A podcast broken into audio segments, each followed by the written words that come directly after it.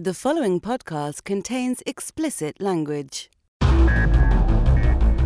You're listening to the Cinematography Podcast presented by Hot Rod Cameras, a program about the art, craft, and philosophy of the moving image and the people who make it happen. Coming to you from the world headquarters of Hot Rod Cameras in Hollywood, California, are your hosts, Ben Rock and Ilya Friedman. Hey Ben. Hey, Ilya, how's it going? Guess what? I don't need to guess. you don't. Just tell me. It is another episode of the Cinematography Podcast. It is, in fact, one of those, and it's also another Sundance. It is, and we're calling this one Location, Location, Location. I didn't know that we were calling it. I didn't. We were, are we titling our episodes now? Th- this one we are Location, Location, Location. we should start doing that. Lots of lots of podcasts title their episodes. You know, we kind of have. We kind of have a little bit of that. We have little descriptions. I mean, we could have no, no, no. what- But it's like we'll usually name it Ellen Kuras. But you know, if we called it, you know, like we got a really cool like pull quote from her, and I don't know what, what crazy thing she said, but you know, she's like underwater flummoxed, and then like then the that becomes the- underwater flummox episode. Exactly. Yeah, it, it, it could be that, but uh, but really, what this is is about a couple of movies at Sundance where location plays a huge central part of the movie. And so clearly they were all shot in Los Angeles on a soundstage. They, I, uh, I don't believe either of them were actually. right. So, so uh, no, but we have a horror film that I think you actually might be interested in. Well, maybe, maybe some people would call it suspense, but it's it's in the it was in the midnight It's a- section. a genre film. It, it- absolutely, and it's called The Night House. And The Night House has got some buzz coming out of uh, Sundance. It's gonna it's gonna get seen. Sweet. And we also have an interview with the director behind a movie called Black Bear. And Black Bear, the house in that movie, the central location for that, is like a character in the story. And actually, Alana Cody did an interview with the director, and we're going to hear that in a little bit. Our esteemed producer Alana Cody, That's right. kicking ass at Sundance. That's right. Look at both of you. Maybe next year I can go with you. I don't know. Uh, it's, stranger things have happened. So- I know. Well, I, I'm just now beginning to feel like I can do stuff again. Now that my son is almost two. Yes, and you totally will be able to because you know that's you're getting to the age where like uh, kids easier to travel. But you know, uh, at two, I think you still get a free seat. So I think it's until they're two. until they're two, you're right. Yeah, so I only have like two more months. They're not going to have another. They wouldn't do like a speedy Sundance between now and May, would no, they? that, that eh, maybe you're right. Crank out a new Sundance. Okay, So, Ilya, what is what is our George Floyd close focus today? I want to talk about mobile filmmaking. Mobile filmmaking. Mobile filmmaking, which is a term that some people out there are trying really hard to make a thing. Um, I would argue that it already is kind of a thing. It is, and it isn't. Sure. Um, okay, so Apple recently has a series of commercials in which they are, you know, Apple pays pretty darn well, I'll tell you, for for their uh, for their ads. They they ought to. hire me, please hire me, Apple. They they they they they they're they're a big employer. Uh, uh, my my my wife got to work on a on an Apple thing a while ago, and it was there was no no expenses being spared. It seems. So anyway, I'll tell you this: that lately with the newest iPhone, the 11 Plus, they are really out there pushing the angle that The 11 Pro. oh excuse me, you're right, 11 Pro. They're uh, you know, and I I understand now that there will be maybe less of a chance that Apple will sponsor us after I say what I'm going to say here. I don't know because I might refute it. Go on. Okay. Well, they're having Hollywood filmmakers make short films, shooting elaborate behind the scenes, and they're essentially telling their customers through these behind the scenes, it's a, you know, it's a professional movie making tool in your pocket. Mm-hmm. That that that is what they're doing. Now, I think it's really interesting and if you listen to exactly what some of the people who are saying who are who are in these commercials, they they might be going a little bit short of, of giving the full wholehearted endorsement that maybe Apple is wanting, but really there's a certain amount of validity to what they're saying. This is a uh, a tool, but ultimately the productions that they're putting together are I'm going to guess somewhere in the neighborhood of like two hundred and fifty thousand dollars or course. more. Yeah. And at that point, when you're spending that kind of money, the camera that you're using is not a real line item and expense. It's not, it's, we're talking about you've got so much money already.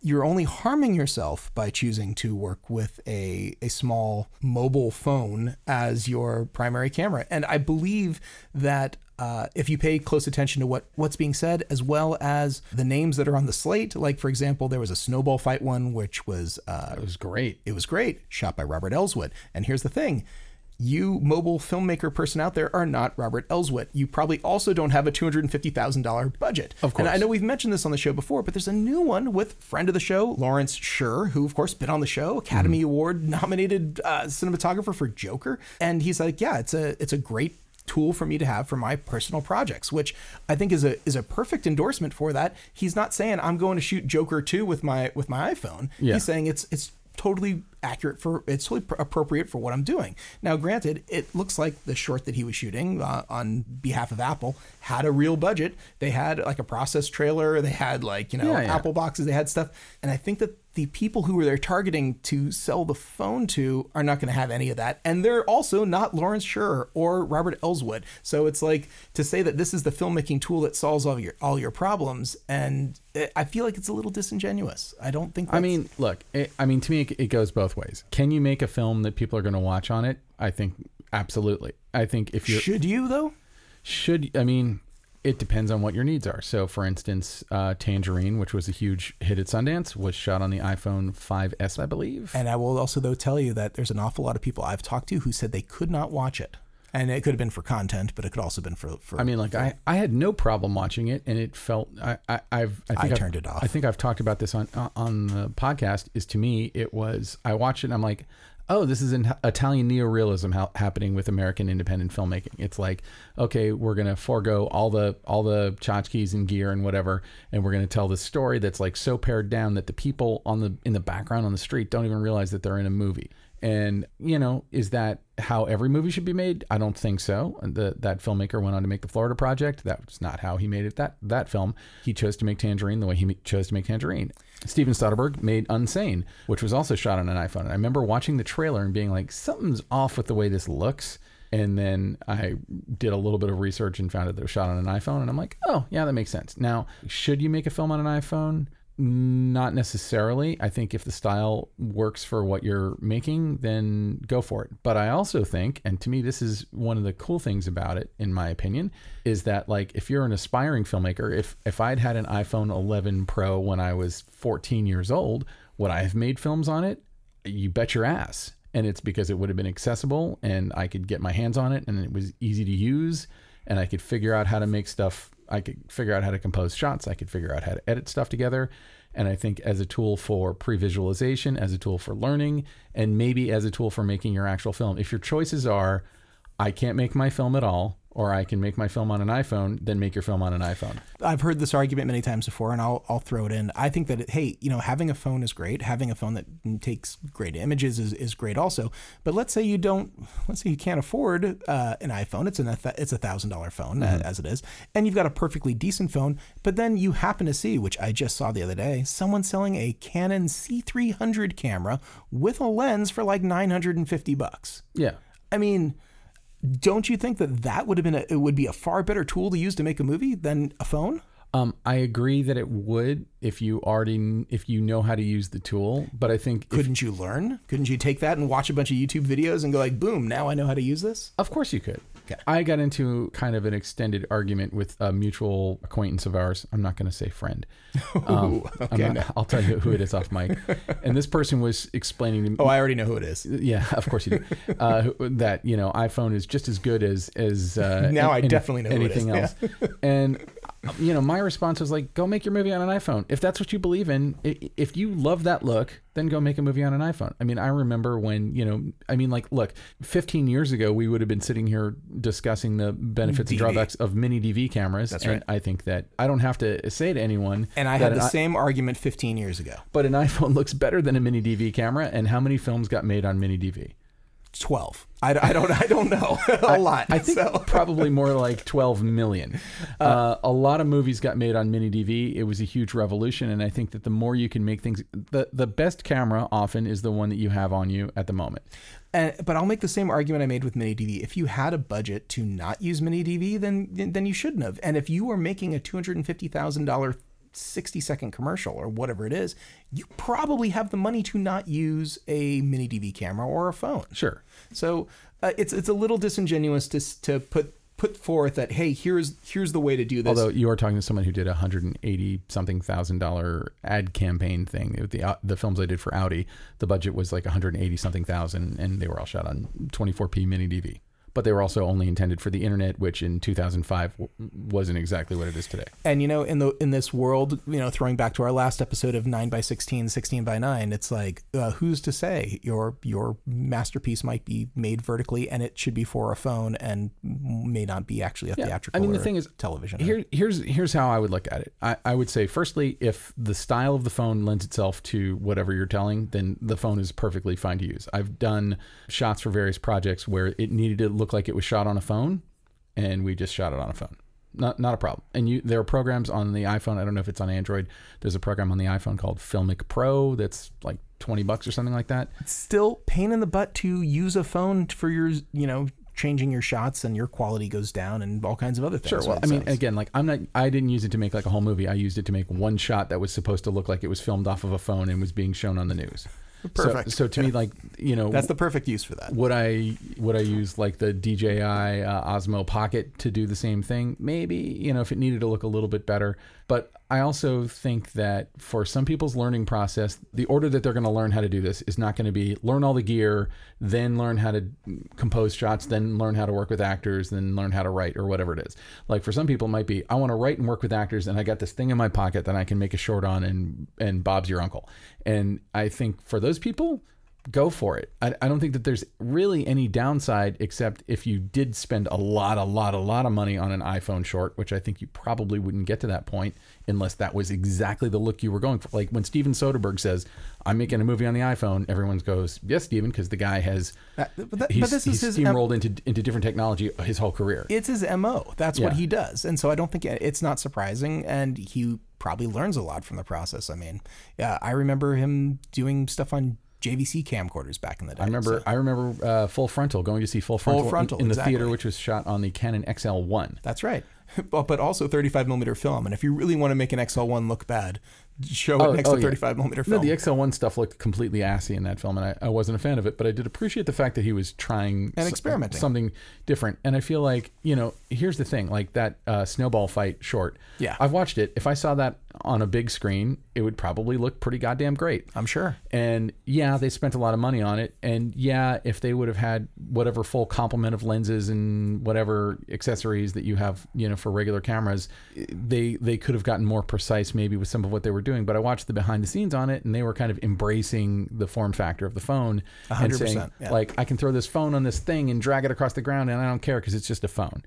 And I think that's you know, it's it's a way to look at it, and I also feel like you know, don't be afraid to use the phone to do insert shots or something. Uh, a DP who was on this show once, I don't want to out him, but he worked on a big network TV show, and they needed an insert shot on a plane of like somebody pushing the button to call the no no the you flight attendant. uh, that, it's in our interview it, that's that's that's there Walt Lloyd. Okay, cool. And so Walt shot it on his own phone and and sent it in, and it ended up on network television. And I think you know the fact that you can do that. I don't, I don't know. I think it's it's a different time than you and I uh, came up in, and I don't. I, I I don't think it's really different though. All I think is it's new technology. I feel like though the, the the arguments for everything is the same. It's like here is a less expensive, possibly more convenient way to do what used to take more people and was Yeah. more expensive. So I think it's the exact same argument. so to me, you know, in, in argument for why Apple should sponsor us, um, I, I no, I, I like I like how you got you you brought it back to that. No, but but to me, I think that it's actually com- a completely legitimate choice to make.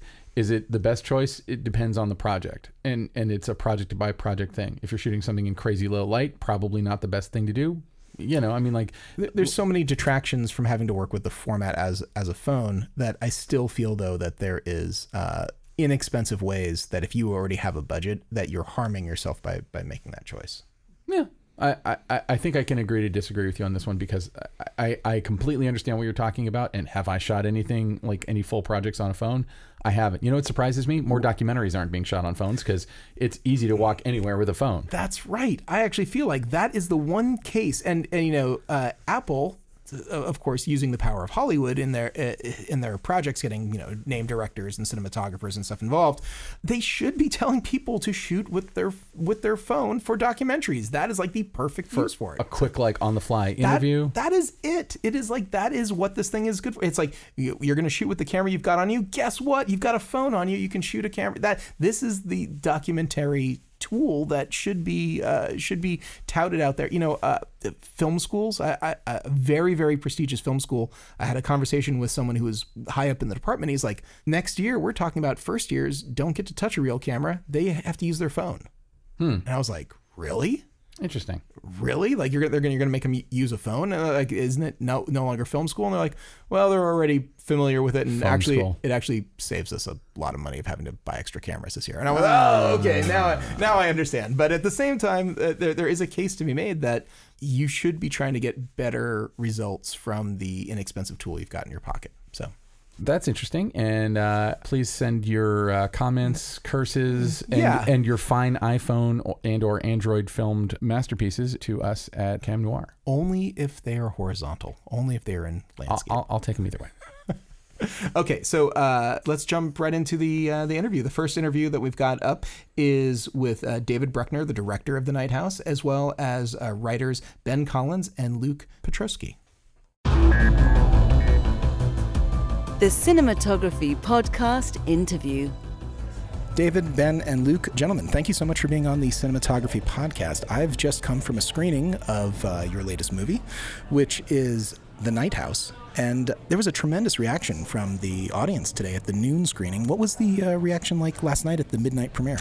Oh, they were into it. Yeah, I think I think we uh, I think we scared some folks, uh, which is I guess surprising. I mean, the movie's I don't know maybe scarier than we thought it would be in some ways. Like I don't know that that was always necessarily our focus. You know, there's a lot going on in the film. I think you just get desensitized when you're working on a movie and you forget that things that you're so used to. Like I felt it last night of like, oh, they don't know what's about to happen. Let me and, and then big reaction. So that, that was incredibly pleasing. Yeah, Luke? Yeah, I think for me, you know, you, you're going to get the screams, of course, and you're going to get the laughs. And, you know, screams are, you know, I like screams. I, I, laughter's better because it's a little bit more engaged with the characters in the moment. But my favorite stuff was there were a couple moments where something uh, really conceptually scary happened, and you would just hear, like, quiet gasps or or even at the end of the movie there was a guy who sort of like had a resigned sigh of like relief just like or like like like he just went through something and so those little sounds were my favorites to hear Uh, this movie, at least at the beginning, it almost feels like we are watching a crime drama, a thriller, maybe even like sci-fi, but it's it's a horror film. And it's it's a horror film through and through. Uh, why horror as a genre? I mean, I could see this movie going in, in many different directions and spidering off into all these different options. But uh, I know you've got a background in horror, but but but why horror for this? Why horror for this necessarily? Well, I I think I mean how better to capture feelings of grief, uh, to explore depression and anxiety, and um, some of these common dark feelings that we all go through, and and to spiral with it into some um, very questionable, difficult places. I mean, it just feels like the horror genre is, uh, and and the haunt tropes that I think are present in this film give us give us mechanisms by which to explore these these ideas that are fun and um, and and digestible. I hope. Tell me about how this project comes together uh, from from a, a script standpoint. Uh, ben, Luke, maybe you guys want to want to dive in here with uh, how, how do you, how do you and David connect? We first wrote it in 2014, sort of at the end of 2014, and Luke and I had been writing together for several years at that point, and we were already good friends with with David, and we had like developed some stuff with him, and we were sort of hitting a frustration point with, like our career in the sense of like trying to pitch to write on you know studio projects where it's like somebody else's idea or a franchise or an adaptation and things like that and you you end up expending so much of your creative energy in service of somebody else's thing and then when you don't get the job it's like all those things kind of just dropped dead and and we were getting frustrated and we hadn't had a movie made yet and it was like well why don't we try to just connect for our own selves to things that we love, things that scare us, things that compel us in a way, and go back over all of these old ideas. And in some cases, it may be a character or a, a, an, idea, for a location or an idea for a scare scene. Because we we just write in the horror genre, so that's where all these you know things came from. And so it was kind of assembling those into something that felt cohesive and then sort of had its own gravity. And then from there, it, I mean, emotionally we connected with the character, and you can talk some about that. But No, I mean you, you covered kind of the genesis of where it came from, and then you know as far as the, the David Bruckner component, you know we had mutual representation for a minute, who kind of hooked us up as friends, and you know when he read the script, he he got it, and I think a script like this is so subtle. And so, like you know, you, you can push it in all these different ways, but but it was really exciting to to talk to somebody who, like, when I said, like, can we make a horror movie that doesn't feel safe? Like, can we talk about these things in a way that is, you know, can be fun, but also feel like that horror movie that you know that one friend of yours like I don't want to watch that one. Like that one doesn't feel safe. I don't like you. Like I remember being a kid and seeing certain Stephen King books up on my parents' shelf and being like I don't that I don't like that book. I don't want to see that book on the shelf. Um, and that Dave knew what I was talking about. You know. Um, so- Dave is, Dave is brave enough to make a movie that someone doesn't want to see. It's really the well, I mean, it's it's the forbidden fruit, and then then it makes you want to see it all the more, you know. And I think that's what horror does: is it, it's talking about things. It's like I don't want to look, but I'm gonna look. I'm gonna put my fingers over my eyes, but I'm gonna peek through them, and that's dealing with topics. We really we're so case hardened from working in the genre that you know we wanted to do a horror movie that could talk about things that actually made us a little uncomfortable. I, th- I think in that regard, it's a, it's a complete success. So um, let, let me ask you guys about how then the production comes together because clearly uh, you guys have a budget. I know I'm not going to ask you about budget. This is Sundance. We don't we don't we don't say those things. Um, but at the same time, you've got a script, you've got a director, you've got the writers on board. How does the rest of the project come to reality? Well, I was blown away by the script. Couldn't stop thinking about it. We were having conversation after conversation about it, and um, it was kind of like a we'd say like a loose attachment, or more like, can we do anything with it, or like, guys, I'd love to do something with it. And um, and I sat down with Keith Levine um, at the Toronto Film Festival actually, and he just he asked me like, what have you read lately? And I was like, well. I mean, there's this movie that no one has the guts to make, and uh, what do you think? And uh, and he loved it, and from that day forward, fought for it and fought for a way to get it made, and um, and we were very fortunate to find some financiers that came on board and believed in it, and took a big risk with something like this. And so, you know, from there, you you you go out and you. Uh, uh, try to find an actor, try to find somebody that's that's fitting for the role. And um, I mean, when Rebecca Hall read it, the idea that it captured her imagination and that she was willing to go there with us, it's, it was a miracle for us in a lot of ways. And I, I think from there forward, we knew we knew we had a movie, we knew we had something special that was going to come to life, and it was just a matter of when.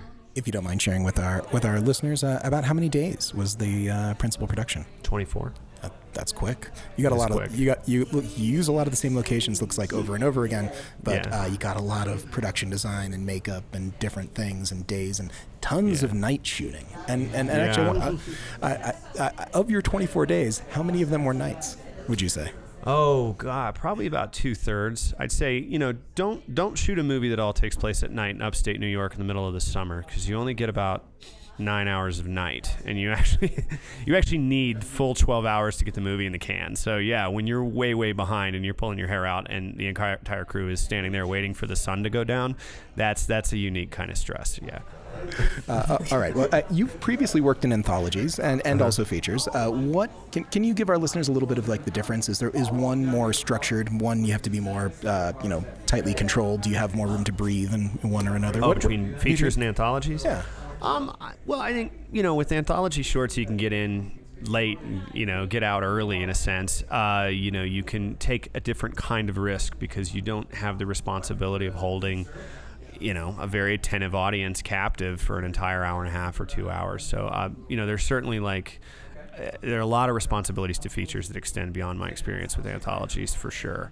And then you know mostly it's just a it's a bigger load to carry. It's you want something that's gonna you know hold like this. One of the things I, I love so much about this, I still can't find the bottom of this story. Like it's never uninteresting to me. And so there's there's a lot to feast on in every single direction, every aspect of the film. Every department head had a different way to interact with the ideas that Ben and Luke had put on the table.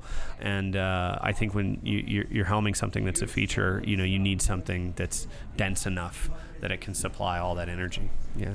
this is the Cinepod. This is the cinematography podcast. So tell me a little bit about the working relationship with the uh, cinematographer Mm-hmm. and what what they bring to the equation. What you know after reading the script, and uh, you know how that vision became the a reality. Oh, right on. Yeah. Uh, well, Elisha Christian, who had shot Columbus, came on board. I got to know Elijah very quickly as as we were marching towards production. All came together very fast. Um, and uh, he had a fantastic eye for not just the images, but uh, or, or the frames necessarily, but for the feelings that you know that they would conjure from moment to moment. And so it was uh, just a fantastic exploration for us to get in the room and talk about how the movie made us feel and. Um, you know what we found scary and what we found unnerving and, and, and, and then to really brainstorm about different things that we could employ when it came to the cinematography that would contribute to all these themes you know and again that's what that's what every great key will do is they'll get excited about these topics and they they become more than an expert about specifically what their job is and they become another force, um, an, another mind that you contend with uh, uh, on the journey, in, in a sense. And uh, Can so- you give me an example? Well, I think that they have ideas about the story, and Elisha had ideas about you know what was frightening, and, and particularly when it came to the cinematography, it was he was uh, you know very keen to make sure that there were you know that there was depth in the shadows, that there was a world that you could see in the corner of every frame. I, I was on this kick. I, I thought, God, maybe we should do this movie in four three. It'll be crazy and confined, and and and he convinced me. He's like, no, you got to go, you got to go two three nine with this one. You got to choose an aspect ratio that's you need information in the wings. Like we don't know how this movie behaves, and um, and I, I had a certain self consciousness about two three five because I was like, sometimes it's the go to to just add a cinematic quality, and um, and and he convinced me that it was it was the appropriate choice. One of the more interesting visual cues, and you use it a couple of times in the movie, is the moon. And the moon, and sort of the example of two. I, I'm not. I'm not going to give anything really away for our uh, for our listeners, but um, uh, of like two places, two times, two environments, two things. Uh, does that come from the script, Ben, Luke? Is that is, is that like right out of? Is, I mean, because it's it's a it's a wonderful visual, and it, it, to me it felt like it, it could have been done in many ways, but it, it's really effective with the moon. I I am so thrilled that the the red moon got in there. I Never was, believed it that I it would was happen. I was so certain that that was a detail that was going to be taken out. So just those touches of you know letting it get a little bit more surreal and the whole the night lake uh, i don't think that spoils anything for for people who haven't seen the movie. Um yeah i think we just wanted to get a little bit freaky and psychedelic and a lot of times if if unless there's like a a very literal answer for what something is is like well nobody wants to do it. Nobody wants to spend the money on a visual that's just kind of atmospheric and kind of suggestive of an mm-hmm. idea and a metaphor and the duality of the movie and just you know sort of pulled from images of like shit like anime. You know like nobody wants to touch that stuff so i'm glad that it's in there and i think it's really effective and i think that makes all the difference. It, it wouldn't be the same without that second red moon in the sky to sort of really tell you this is different and we space. And we did, we we stopped asking certain questions like that because I mean I think Dave was so stressed with with prep and everything that was like we didn't want to pester him. With like hey, is the moon still gonna like be in there? And then like we were on set for that that day of shooting on the lake and it wasn't until was it what are the, is it called a condor? What's that thing called? Like the, the biggest light I've ever seen in my life. I saw them like rigging the things and I was like oh shit I think that's what the oh and I was like waiting to see when they I was like that's it. It is gonna be there. But I didn't even know even then if what the sort of VFX shots were going to be. So, yeah, I never wanted to bother you, but I was incredibly pleased and surprised, and it's a delight. I think we went farther with that mm-hmm. than than yeah than it was even suggested in the script. We like really ran with it. Yeah.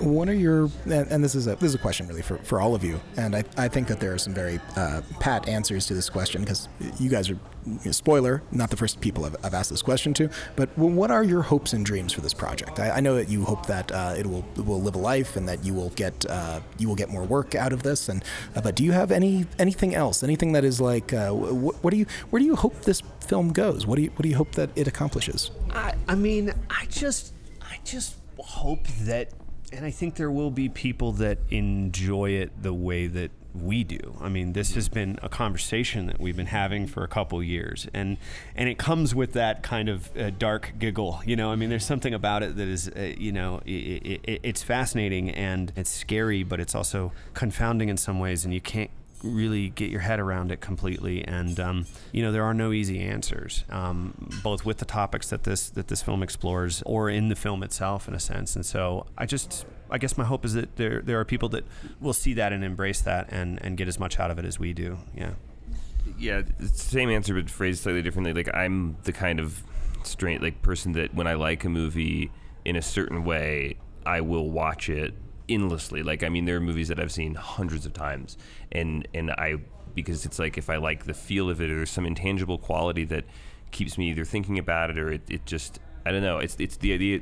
It's a bummer when there's a movie that you like and then you never want to watch it again. It's like the ones that I really love are the ones that I'm going to live with and continually like understand new things. It's like you know the millionth time I've seen 2001 and then there's suddenly something that's funny in that movie that I never realized was funny before, and it's like, oh, that's great because these things are alive in a way and we grow as people with them in a way.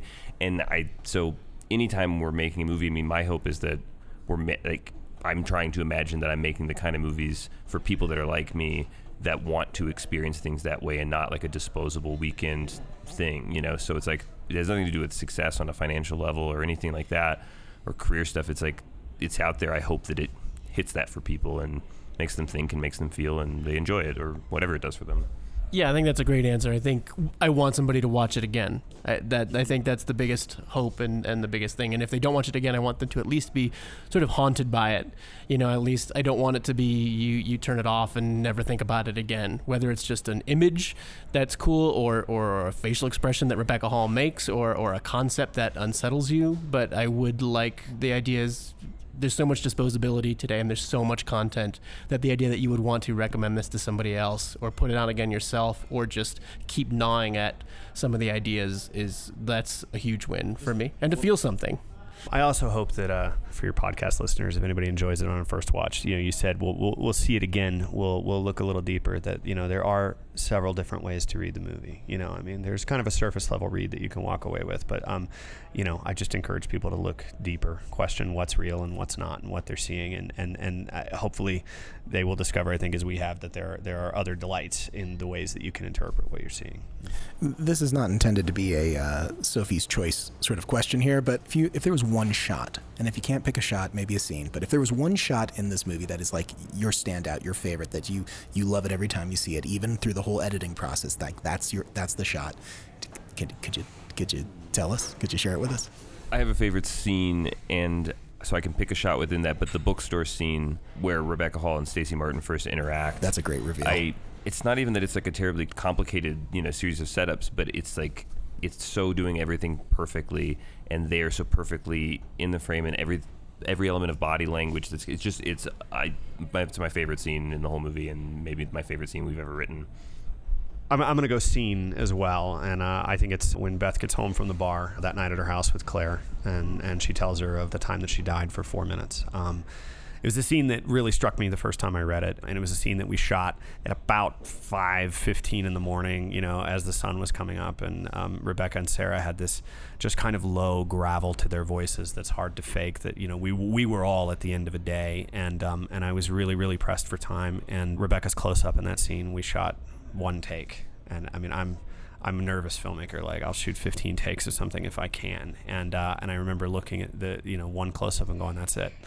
You know, let's let's call it. And so for me, I mean, that might be my, my favorite scene that I've ever directed. Um, I love the way the images stick together. I love what the actors are doing, um, and it just sticks with me. I'm very precious about it. Yeah.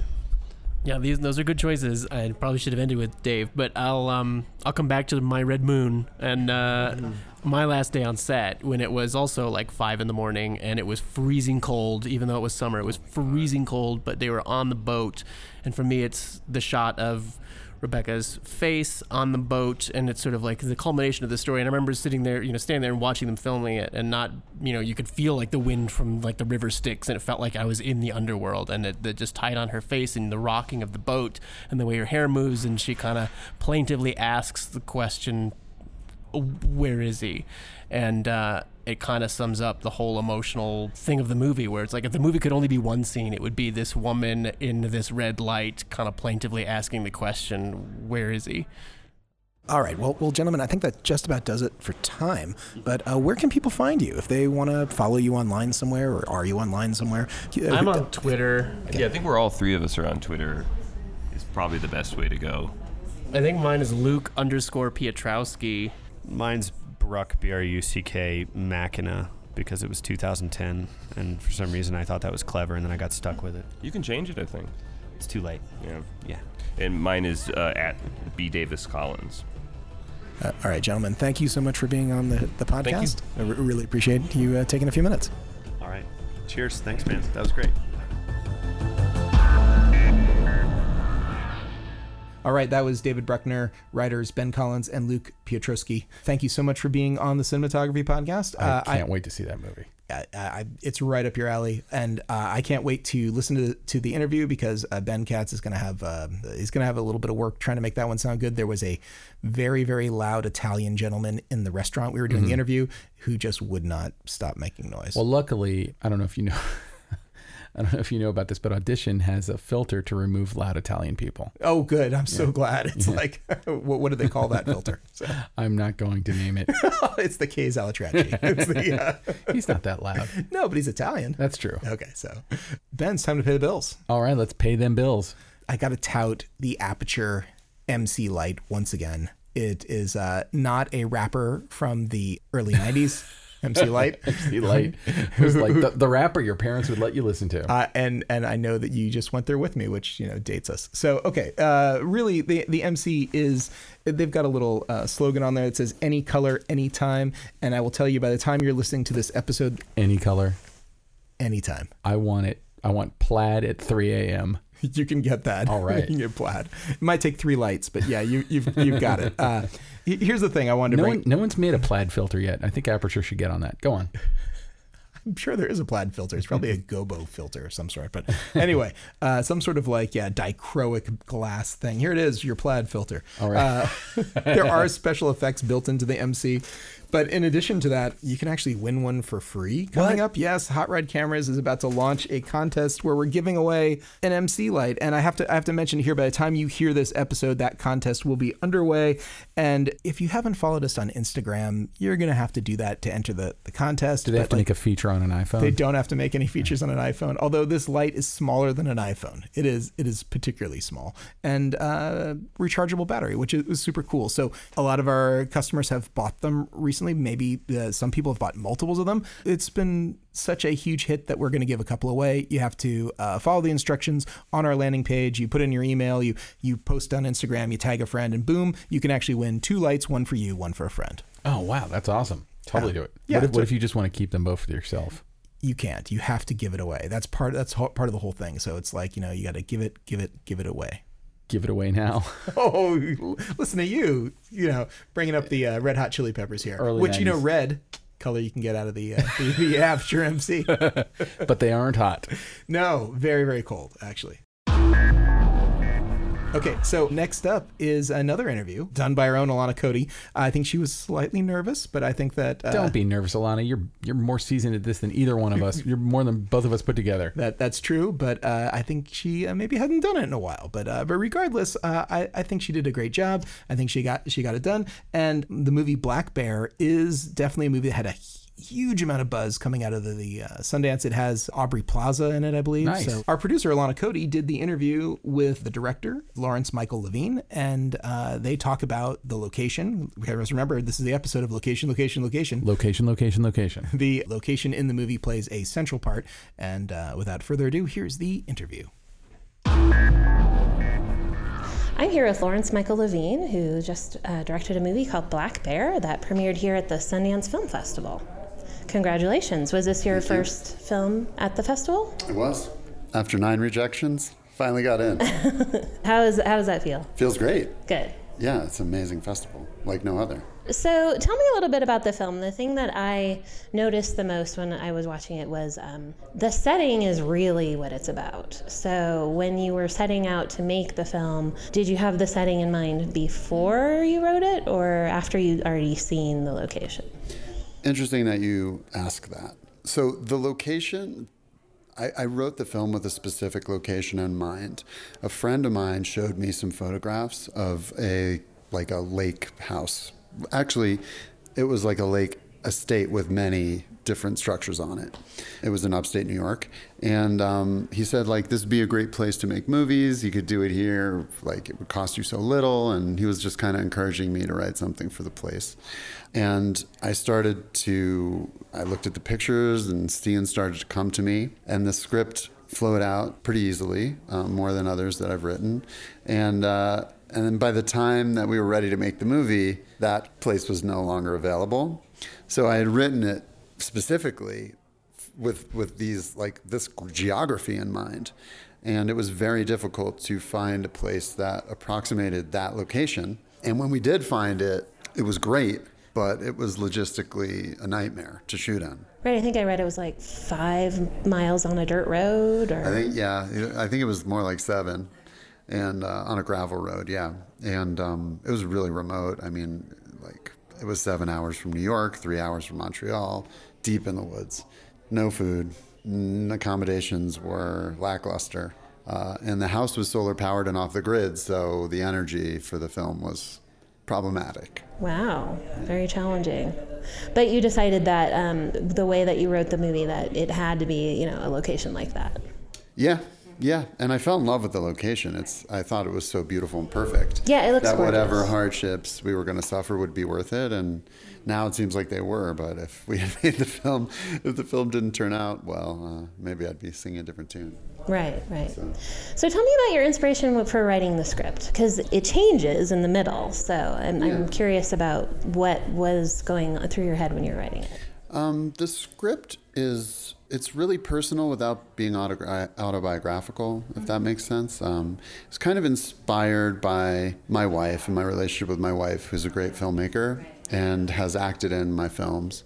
Uh, so I did, I was drawing from our experiences. It was very personal in that way, but it was definitely heightened and, and not autobiographical. So. Uh, similar kinds of experiences, uh, and also people we know, and just being close to a lot of artists. So there's like a turning point in the movie, and it, it almost feels like there's two different movies happening. I mean, I would describe it as a movie being it's two chapters really, and there was nothing. Um, you know, have you ever heard of Hong Sang Soo, the director? I don't, I don't think he's that well known in the states. I think his most famous movie is called In Another Country. Okay. He, he just him and Buñuel kind of do these interesting films that play around with identity and just are playful and very cute with narrative in ways that are very thought provoking. So uh, I was just inspired by these kind of movies that aren't straightforward, and it's not only what's happening in the movie that's interesting, but the structure of the film itself. Right. So you're reflecting on the structure of the film and what that means, as well as just what's happening in the movie. And it just, I think I wanted to give audiences something mysterious mm-hmm. and unusual Right. to, to a movie that would stay with them that they would have to think about. And I think like that just came out to be playful with structure, but I wasn't super conscious. Mm-hmm. Well, it's interesting too because when you're saying that it's autobiographical, since you and your wife are based loosely, you know, Yeah, no, are not, both also. not. I would not call it No, autobiographical. I. Uh, sorry, but it is personal. yeah, yeah. personal. Yes, um, because you're both filmmakers Yeah. and actors. You've Yeah. ha- you also have an acting background. so I thought, and writers, yeah. So it's interesting how it turns that in the middle that way. I mean, it's about the creative process. Exactly. And it's about like the lengths that artists will go to to have something to say, have something to write about. One of the interesting things that I found was the characters and talk. uh, They have a long night discussing big issues, and one of them is like feminism. And so I was curious about how um, were you interested in sort of playing with those ideas and sort of making people think about it more, and especially in these days. Yeah, actually, I wasn't as interested in the ideas themselves. Those those ideas are the kinds of things that people are discussing now. Mm-hmm. I think often when people are discussing ideas, they have a different agenda. Right. And in this particular case in the film, I, you know, there's a guy who spouts ideas that could be viewed as anti-feminist. But the question is, does he really think these things, or is he just trying to piss off his girlfriend mm-hmm. because he feels belittled by her? So it's kind of about the way we use ideology and use our speech Right. to achieve a desired effect, like hurt another person or get them to be close to you or whatever. The ideas are just the kind of currency for having an impact on another person because Yeah. the people in this movie are very slippery. They say things that they later contradict. You know, and it's it's kind of just that's my experience. People when they get into arguments or when they talk, they express themselves in ways that aren't necessarily how they really feel. You know, I think people tend to be a lot angrier. So, do you think anyone, any of the characters actually did hit upon any actual truths in the film? I mean, I think the story itself hits on truths, but I think the actors, uh, I think the characters in the film, you're left wondering what they really believed, what they really meant. I think almost everything that's said in the movie, particularly the first chapter, you know. Yeah, a little bit maybe about the cinematography. I mean, it looked really gorgeous. How was it working with, with your cinematographer, and how did you guys decide how to set the look and, and for the film? It was amazing. The work that he did was absolutely incredible. I can't believe he pulled it off. This movie was very quick. We shot it in 21 days. It was all night, so we were exhausted. And uh, he, he, I mean, the movie looks, it looks incredible. Yeah, it looked I- really gorgeous. I, you know, I I, um, I didn't micromanage his lighting. I mean, that was the, the, those things I, I left entirely up to him. We had a discussion before the film started, where we had many many discussions before the film started about the looks we were going for. Um, we looked at some films, and we, we knew that we wanted the two parts to have different different cinematic approaches. And we knew that we wanted the first part to have a very um, more classic, traditional, um, almost like European art film sensibility to it. And we wanted the second part to feel uh, verite. And so there's no handheld in the first part, and the second part, there's nothing that isn't handheld. But we wanted the lighting approach to be fairly consistent so that it wasn't, you're not supposed to look at it as two different films, but they are supposed to feel uh, different energetically. So, um, yeah, it was just a, it was a great collaboration. And uh, what do you think is next for you? I'm writing a supernatural thriller for my wife to direct. That's been fun, and uh, I hope we get to do that. That's a bigger thing. That's a more of a studio type of thing. We're we're working and we're working on a bunch of stuff. I'm halfway through my my next script, and I'm working all the time. Well, thank you, Lawrence Michael Levine, for being on in the podcast. Thank you. Appreciate it. And now, short ends. All right, that was Alana Cody and Lawrence Michael Levine. Thank you so much for being on the show, Lawrence. Uh, we look forward to your next feature. Awesome. Can't wait to see it. Hey, it's short end time. Sweet. And I believe uh, because of the theme of the show, location, location, location, uh, I've got a location based short end. Should I dive right in? Yeah, go for it. Okay. So we have this thing here in Los Angeles, and it's it's elsewhere too, but called PeerSpace. It's an app for finding locations for filming. It is just one of sort of the latest ways that you can find a place to shoot your project. It's here. just an automated way to remove location manager as a job. No, I don't necessarily think that. I think this is probably a boon actually for location managers because you still are going to actually have to you're going to have to do some stuff, but you Negotiate. have to y- yes, exactly. You have to do more management and less like location scouting. They're they're trying to stay in the way. They're trying to be like your middleman so they can take their cut and everything. But uh, I think probably like a lot of locations, and I don't know how well this is going to work for PeerSpace in the future, except for maybe to find first time clients. Uh, after that first time, pretty sure that uh, the location people are going to talk directly to the location, and it's not going to be a you know it's not going to Yeah, be. Yeah, if you have a big enough production and you, you can afford to have a location manager, then I'm, I'm sorry, I was just joking.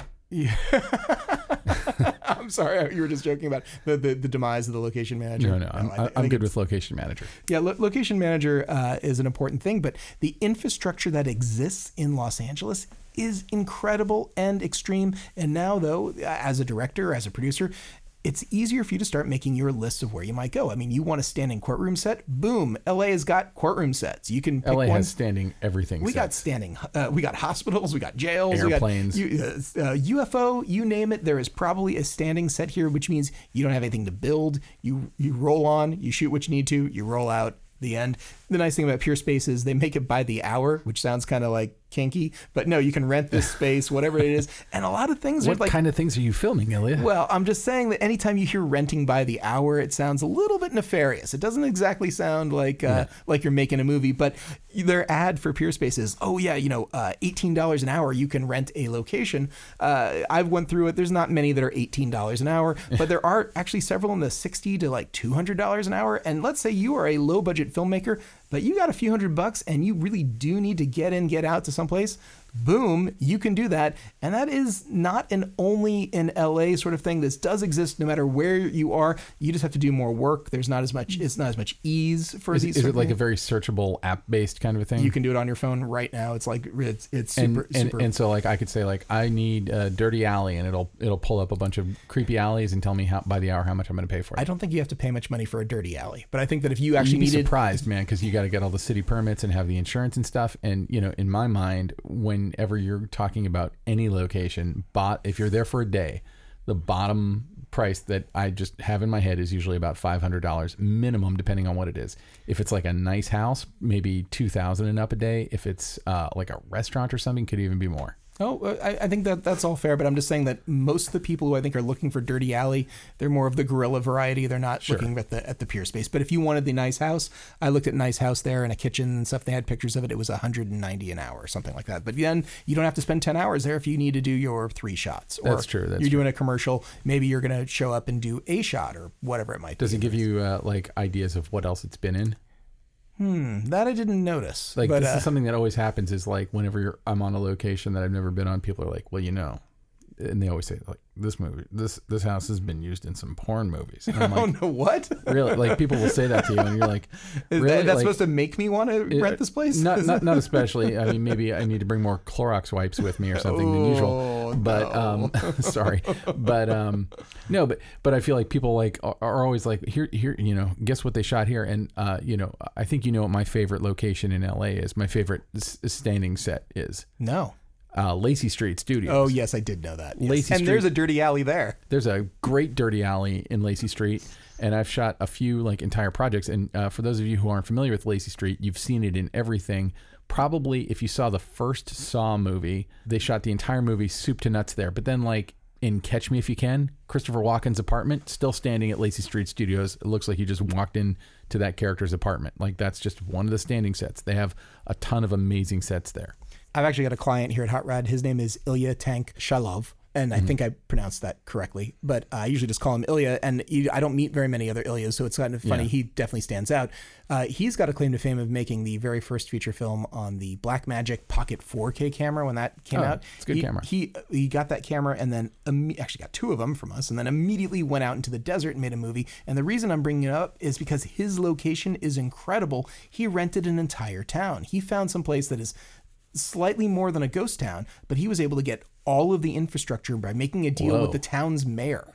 And so I would tell other people who are not necessarily in Los Angeles if you, there on, are on small PeerSpace, can you get? Do they have whole cities on I, there? I don't think they have a whole city on there, but he made a deal, and I, I have to imagine it was a sizable chunk of his budget, and he had some budget, but it's like, uh, he said, I got everything. He got like, he got a hotel, he got Main Street, he got all these things that he could do, and then put his cast and crew there and all this stuff. So it's, uh, you can get creative with locations. The locations uh, are, there's, there's all kinds of ways that you can make your movie better and have real production value with a great location. I- I've probably told you about this in the past. I don't know if I've talked about it on the podcast, but the first director I ever worked for, worked for when I was an assistant makeup artist, was a guy named David Prior who Mm. Oh, made yes, a, David Prior. a bazillion movies in Mobile, Alabama. So the first movie I ever worked on that was like a real like professional movie situation was called Raw Justice. When we were making it, it was called Good Cop, Bad Cop. Um, Who was the star of Raw Justice? uh, it, uh, three stars actually. Uh, Pamela Anderson, who was Whoa. up and coming, like Pre Baywatch. it was she might have just gotten on Baywatch at that point. She was I, I- when I was introduced to her, it was just like, oh, she's the Tool Time girl from Home Improvement. I'm like, never seen it. um, um, Pamela Anderson, David Keith, and Robert Hays. All right. And it also featured like Charles Napier, who I got to like do makeup on, and I was very excited because he's you know like a very storied character actor, and uh, Stacy Keach, who I did not get to do makeup on, but it was also a very nice guy. And uh, it, anyway, it was it, it was kind of a bananas thing. So the reason I bring it up is that David would shoot a lot. He shot a bunch of movies. He made like in his life. He unfortunately passed away about three years ago, but he made over thirty movies, maybe forty features and he shot most of them in Mobile, Alabama, and he had that city wrapped around his finger. They He- loved him. He could do anything he wanted. So Raw Justice was set in New Orleans, but Mobile is just you know a few hours away from New Orleans and looks similar to it. So they shot for a couple of weeks in New Orleans to get all the New Orleans looking stuff. And then it was all Mobile. And then it was all Mobile, Mobile playing New Orleans. and they he got them to shut down the courtroom on a Friday afternoon Wow. so that we could film like a shootout scene in like the main courthouse in Mobile, Alabama. I'm sorry, sir. Your case is going to have to wait. We've got a we got a movie shooting I'm here. sorry, you're gonna have to be in jail for a few more days because yeah, and uh, no, but David would get anything he wanted, and there were certain like go-to places where it's like, oh, here's like a ramshackle building that's that I've blown up in two other movies, and there's still enough structure I can keep blowing it up, and he would use it in everything. Nice. and uh, yeah, he got whatever he wanted, and it was it was pretty pretty interesting to see because like you know, I was brand new to the business, and you know I I was just like, oh, this is how you get movies made, and he, I learned some tricks from David. You know, it was one of the tricks that I learned. I will tell you, low budget productions, that's where you learn the tricks. Oh. It, it really is. Because when it's a big budget production, it's like they just throw money at it and then problem gone. Yeah. Low budget productions can't do that. They, Like- they have to know the tricks. I remember one of the things that he would do is like if he wanted to shoot in a bar, they would find a bar that had closed and they would just go to the real estate agent or or whoever owned the, the place and they would just rent this shell of a bar for a day. Hmm. And when I made my senior thesis film in college, meeting Mr. Subian, I did the exact same thing in, be, uh, because I had learned it from him. And we were able to get an amazing looking bar that in every direction looked like a bar and it had tables and it had chairs, but it had been closed for like a year. And uh, even locals were walking up saying like, "Are you guys reopening the bar?" I'm like, no, no, no, we're just filming a movie in here. I'm, I'm going to give a little tip, and it's a tip that you know too, because we both worked on uh. Oh yeah. and uh, there's often bars that are mostly unused inside of like VFW halls Oh, yeah. and like Oddfellows and uh, Elks Lodges and things like that.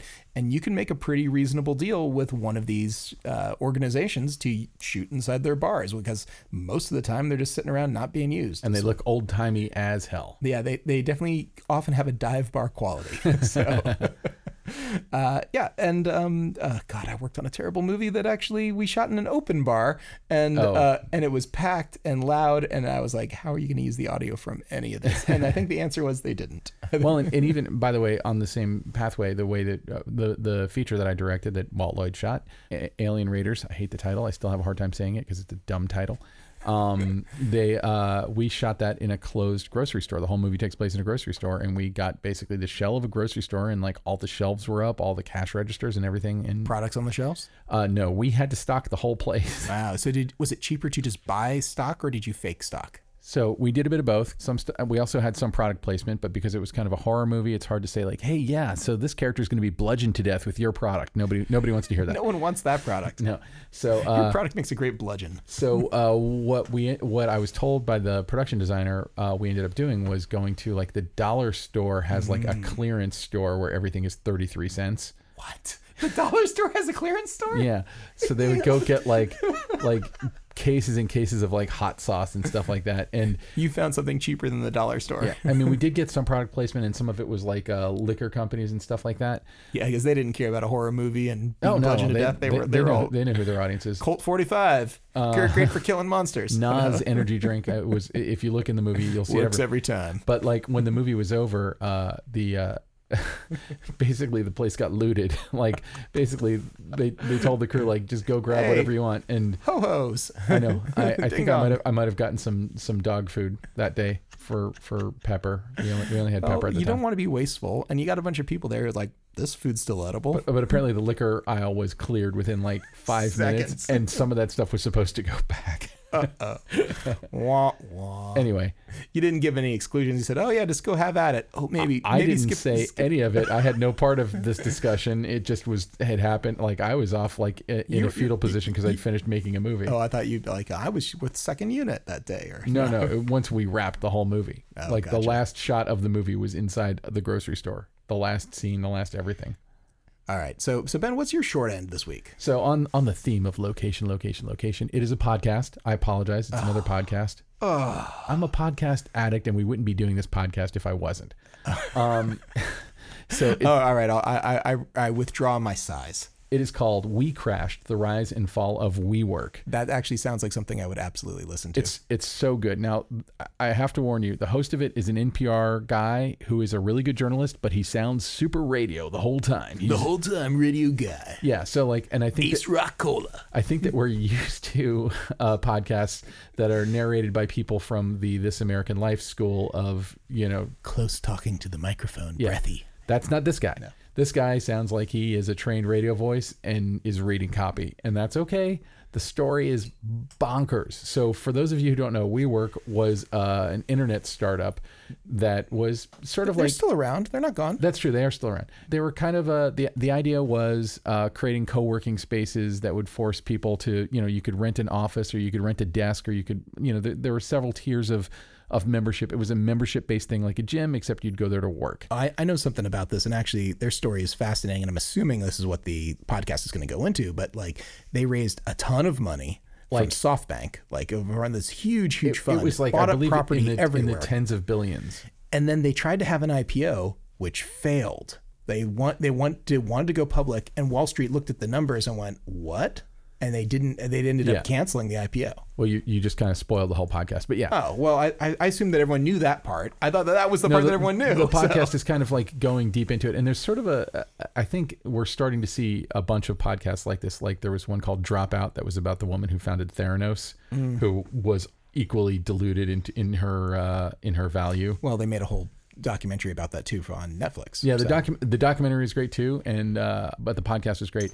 And WeWork is just, it's it, I, I I gather no joy out of seeing somebody fail. Um, I, I it's not a Schadenfreude exercise. However, No, but you're probably getting a lot more detail than the synopsis I just did, which was Oh, the head, course, which was the headline, then it was covered on you know Harvard Business and everything else. No, So- no. There's there's deep interviews with everybody, and you realize like the kind of smoke and mirrors of high tech fundraising, where basically you get a guy, the guy who who founded WeWork, is sort of a very charismatic, very interesting person who has a compelling story to tell, and he spins a yarn and has an idea for technology. And this is after he'd had several failed uh, startups that that went nowhere. And before you know it, he's got billions and billions of dollars. and it's basically just talking his way into billions and billions of dollars. And I do think that like sometimes I'll hear that these these internet companies, you know, or these technology based companies are valued in the crazy multiple billions of dollars, and I'm like, that can't be. Like, really, that can't be. You know, like, I mean, I, I get something like Airbnb. WeWork has assets. They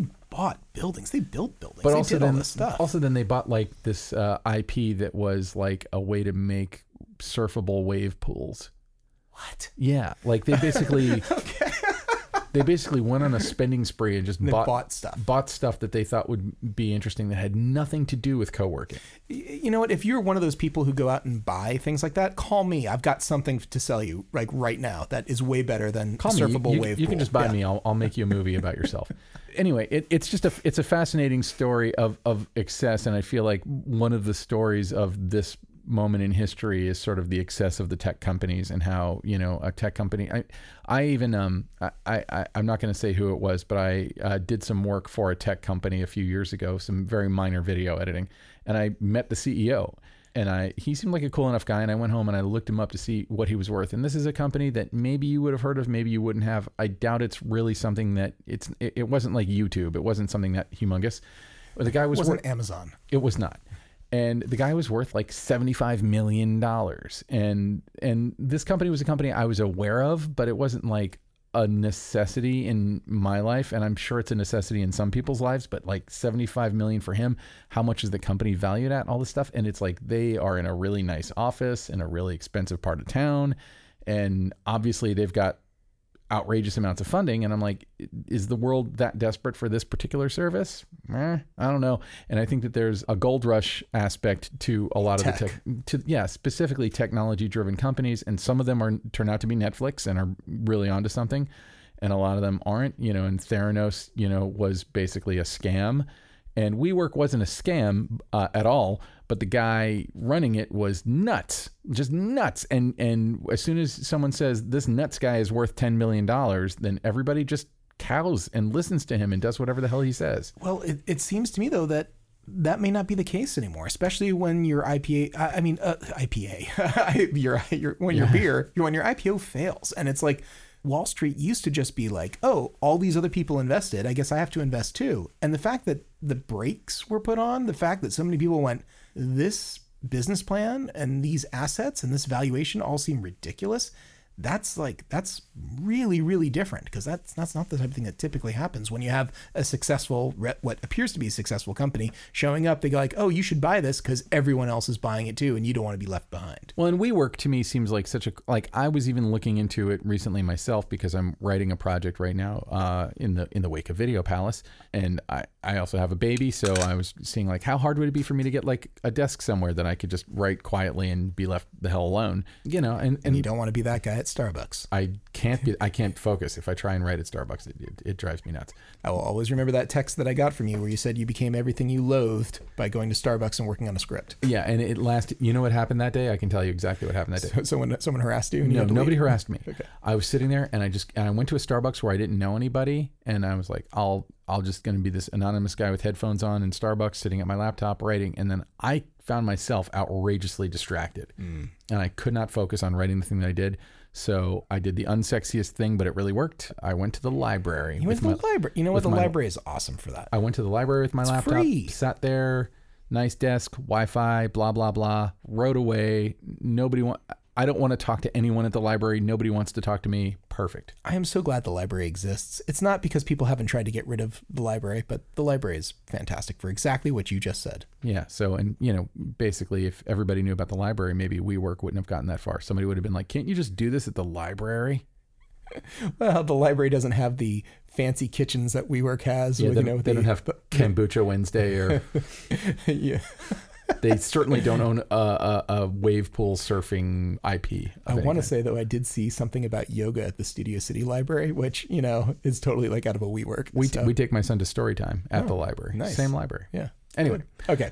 So, uh, so Ben, you've got a, a fantastic uh, podcast for for everyone to listen to, and now I'm gonna have to add it to my list. Uh, check it out. I think you'll like it. And you'll certainly like the radio sounding announcer. Can't wait. He's pretty awesome. Explosion. All right, Ben. So uh, that does it. We're gonna come back uh, right away with another episode because, like I said, we're gonna try and squeak this one in quick. All right. Who do we need to thank this week? Thank our producer and part-time host, Alana Cody. Way to go, Alana. Uh, thank Ben Katz, who put this all together and hopefully made us sound not as uh, foolish as I think I sound most of the time. Yeah, I'm okay. I don't care. Okay. And then uh, thanks, Kay Zalatrachi, for making some music that we got to use in this episode. Thank you. Check out his website www.musicbykays.com, and uh, if you if you for bonus points, literally just email him anything. Uh, hey, Ben, where can people find you?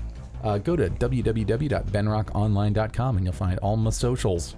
And you can find me over at Hot Rod Cameras, and don't forget about the uh, Aputure uh, giveaway contest that you can find through Instagram and our website. Check it out.